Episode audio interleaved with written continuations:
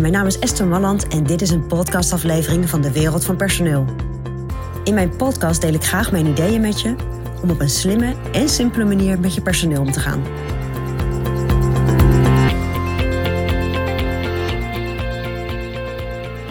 Ja, je zag ze ineens overal. Ik weet niet hoe jij dat destijds hebt ervaren, maar QR-codes. In het begin snapte ik het niet zo goed, al die blokjes en die witte stukjes. Ik dacht, wat moet ik daarmee? Maar al heel snel hadden we natuurlijk allemaal door dat zo'n QR-code een soort van geheime boodschap bevatte. En dan wordt het per definitie natuurlijk heel interessant. Want wat is die geheime boodschap dan? Of waar word je naartoe geleid? Ja, en die QR-code, dat kan ook een hele interessante zijn voor jouw wervingsstrategie. En uh, hetgeen wat jij doet om nieuwe medewerkers te vinden. Want die QR-code, daarin kan je bijvoorbeeld een URL opnemen van jouw bedrijf of de vacature op, uh, op jouw bedrijfspagina, de werkenbijpagina die je wellicht hebt. Die, die versleutel je in die QR-code en die kun je dus overal opdrukken. Die kun je op posters zetten, die kun je op kaartjes zetten, die kun je op allerlei manieren kun je die natuurlijk verspreiden. Je kunt ze op t-shirts zetten, je kunt zo'n QR-code nodigt altijd een beetje, een beetje, maakt een beetje nieuwsgierig, hè? Dus je kunt daarmee spelen en je kunt dus die QR-code heel veel gebruiken, ook in communicatie naar mensen op de arbeidsmarkt. Die je graag voor jou, uh, nou, die je graag bij jouw bedrijf ziet werken. Dus denk eens na, en misschien moet je dat niet alleen doen, maar moet je dat ook met een paar medewerkers binnen je bedrijf doen.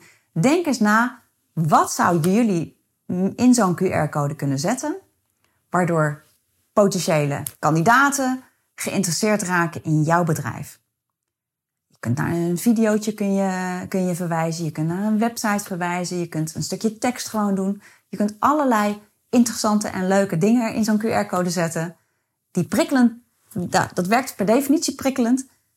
En dan komen mensen op, jou, uh, op jouw omgeving of op de plek waar jij wil dat ze komen om te kijken en om kennis te maken met jouw bedrijf. En bedenk dan ook, oké, en op wat, voor, op wat voor manieren kunnen we die QR-code ook gaan verspreiden? Nou, het is misschien niet de meest uh, voor de hand liggende manier om een QR-code te gebruiken. Althans, misschien was je er nog niet opgekomen. Dat hoop ik natuurlijk, want dan is dit advies waardevoller dan wanneer je dat al wel gebruikte. Maar wees daar lekker creatief in en ga vanaf nu die QR-code gewoon zien als een, een, een nieuwsgierig, uh, nou, zeg je dat, een nieuwsgierig makertje. Nou, ik weet niet of dat een goed woord is, maar ga er lekker mee spelen en ga kijken wat dat, wat dat betekent en wat dat voor jouw wervingscampagne doet en jouw wervingstraject. Ik wens je daar veel succes mee. En dit was mijn persoonlijk advies vanuit de wereld van personeel.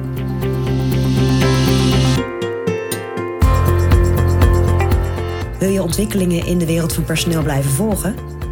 Abonneer je dan op ons podcastkanaal. Ook op onze website vind je allerlei slimme ideeën en adviezen. Dus kijk even rond op www.dewereldvanpersoneel.nl.